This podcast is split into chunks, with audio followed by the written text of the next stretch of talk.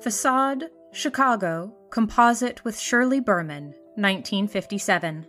Edmund Teske, gelatin silver print. Do you ever wonder at the memories held by a room, a home, any building at all for that matter, so long as people have chosen to congregate there time and time again? Annabel Godfrey did. She was once quoted in an article on the estate's architecture that, in her estimation, the walls within which we pass so much of our time witness our lives, our comings and goings, our joys and sorrows. They hold so many of our experiences that I feel they cannot help but remember such things in their own way. It is this sentiment, perhaps, that drew Annabel to Teske's work and to this picture in particular. Here, Teske takes his black and white photograph of a run down multi story industrial building on the outskirts of Chicago and superimposes a female face onto its side. The woman's eyes are downcast, and her chin rests on her hand. Her expression could be either one of contemplation or of weariness, a possible representation of the labor and toil that occurred within the walls of the structure. Teske chose well in his pairing of portrait and architecture. It lends the composite image a dreamlike quality, and therefore the ineffable logic of a dream. As if, were you to step inside the building in the photo, you would step into its and the woman's thoughts and memories. It's not so strange an idea. After all, it's common for specific memories and specific places to inextricably intertwine. Do you think that we carry those recollections with us? Superimposing them upon the building or room or courtyard whenever we pass them by? Or is it the place itself that carries the memory? Does the forging of the memory within the place's boundaries make it more alive somehow, into an entity that, when it sees you again, remembers and reminds you of your shared history? The apartment building in which a friend once lived, but that will forever exist in your mind as their apartment, their building. When you pass it on the street, does the building and the apartment within it also remember your many crossings over their thresholds, though it has been many years since you last set foot within them? The coffee shop on the corner that you like to frequent, that for so long was just one part in your morning ritual until one day, as you stood in line waiting to order, you received a call with news that, maybe for better, maybe for worse, changed your life. You still visit that shop, and whenever you do, and you inevitably think of that phone call, is it you or the place itself that plucks the memory out of the flow of time to bring it into your shared present? These are but two examples out of the hundreds or thousands of places that, perhaps, may carry memory in tandem with you. All because the moment that became the memory unfolded within their walls. Witnessing, as Annabel Godfrey said, your comings and goings, your joys and sorrows, all the things large and small that make up a person's or a building's life.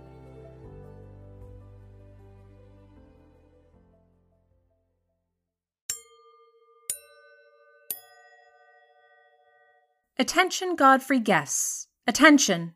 Our staff have been notified that there is a lost child somewhere on the premises. They are approximately 13 years old and are currently perusing the North Gallery with their parents.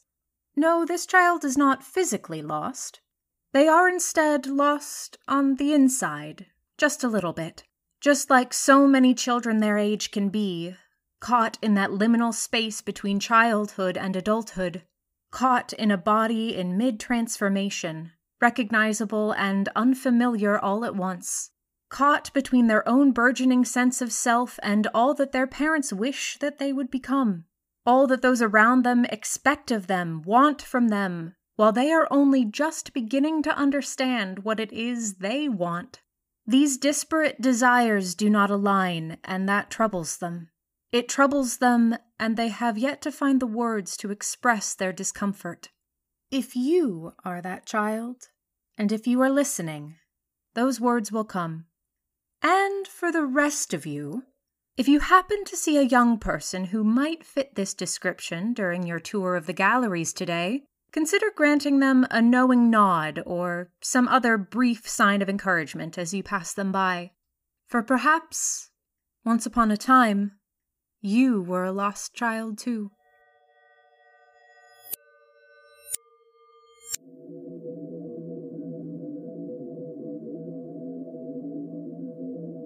Visitations, 2012. Artist unknown. Video recordings on numerous closed circuit televisions. Though this work mysteriously appeared in early 2012, hence the age officially attributed to the piece, the actual age of the recordings is more difficult to pin down, largely because the recordings in question, which repeat on a loop on their individual television monitors, are unique to each and every patron who engages with the installation. If you step towards screen 1, you will soon understand why.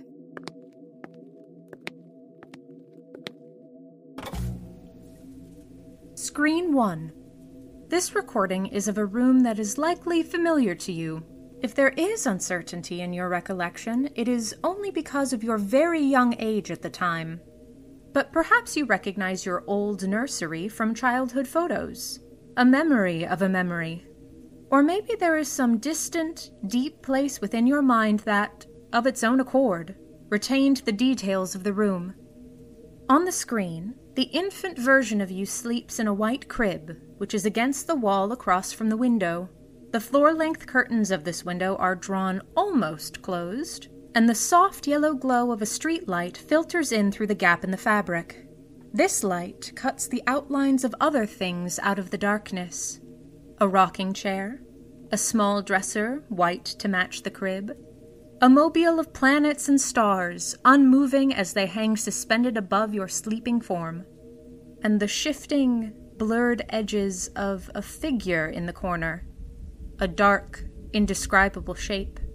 You cannot tell where its face is, truly, even if it has a face, but you know, somehow, that its attention is fixed on you, your infant self, as you sleep in your crib.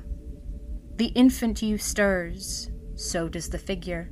Though the curtains are open a sliver, the window is not, and yet the curtains rustle and the mobile starts to spin as the figure hovers closer to the edge of the crib its attention never wavering.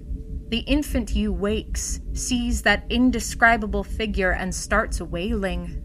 The wailing wakes your parents, sends them in to check on you, but they do not notice the shape lurking nearby. That is something only you can see. And your wailing persists until your parents take you from the nursery, leaving the figure behind to drift back into the corner. You recall that your parents mentioned to you once or twice, when you were older, that you used to suffer from night terrors as a baby.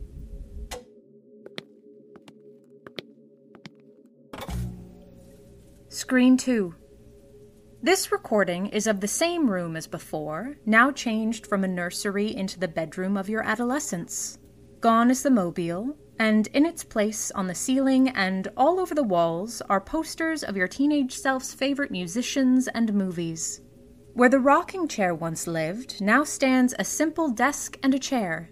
A chair in which teenage you sits, working under the light of a desk lamp on homework due the next morning. The same soft glow of the street light drifts through the open curtains. You remember this night. You remember looking out the window and wondering, when did it get so dark out? You remember that you are home alone, your parents having left to go to dinner with friends some unknown hours ago. You wonder to yourself, when will they be back? The house is so quiet without them home. A floorboard creaks behind you, and the hair on the back of your neck stands up. You turn, see nothing, though the uneasy feeling lingers. You turn all the lights on and blast music from one of the bands on your wall as loud as you can stand it. Anything to banish that lingering feeling.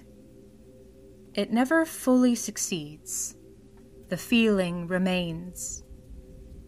As does the indescribable shape in the corner as it watches you, unseen.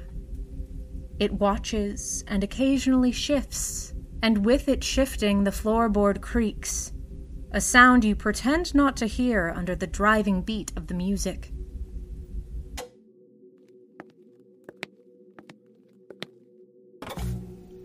Screen 3. Your college dorm room. You sit at another desk under the light of another lamp in the darkness of another night. And unseen in another corner, the indescribable shape watches you. You keep thinking you hear footsteps, motion from the other side of the room. You call out your roommate's name, but you know they prefer to study at the 24 hour library and may not be home until the morning. Screen 4. Your second apartment out of college, and the first building you've lived in that allows pets, so you adopted a dog.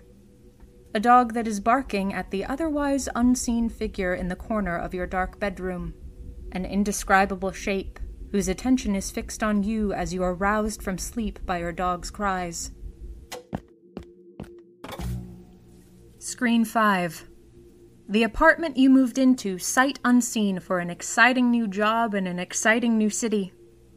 Your dog refuses to enter the bedroom no matter how much you coax them. Your dog just growls in the direction of the far corner, at the figure that waits there, watching you. Screen 6. Your next apartment in that same exciting city. A nicer one that you could now afford. Screen 7. Your current bedroom.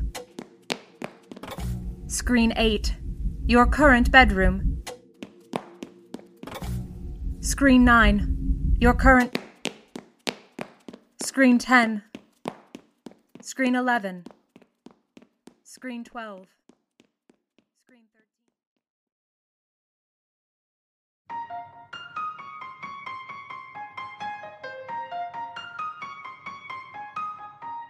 Thank you for listening to the Godfrey Audio Guide. This episode was written, produced, and performed by Nicole Knudsen, with sound design and editing by James Ferrero. It was produced on unceded Tongva, Chumash, and Kizh territory.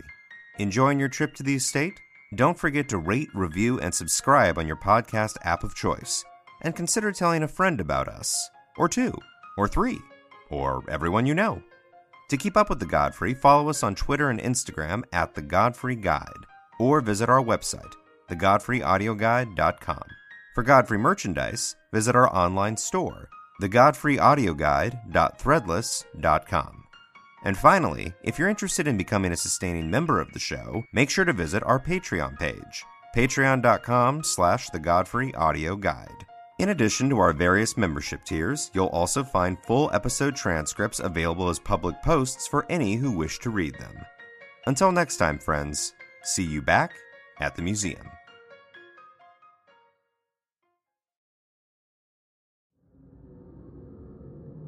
You find yourself alone in an abandoned manor.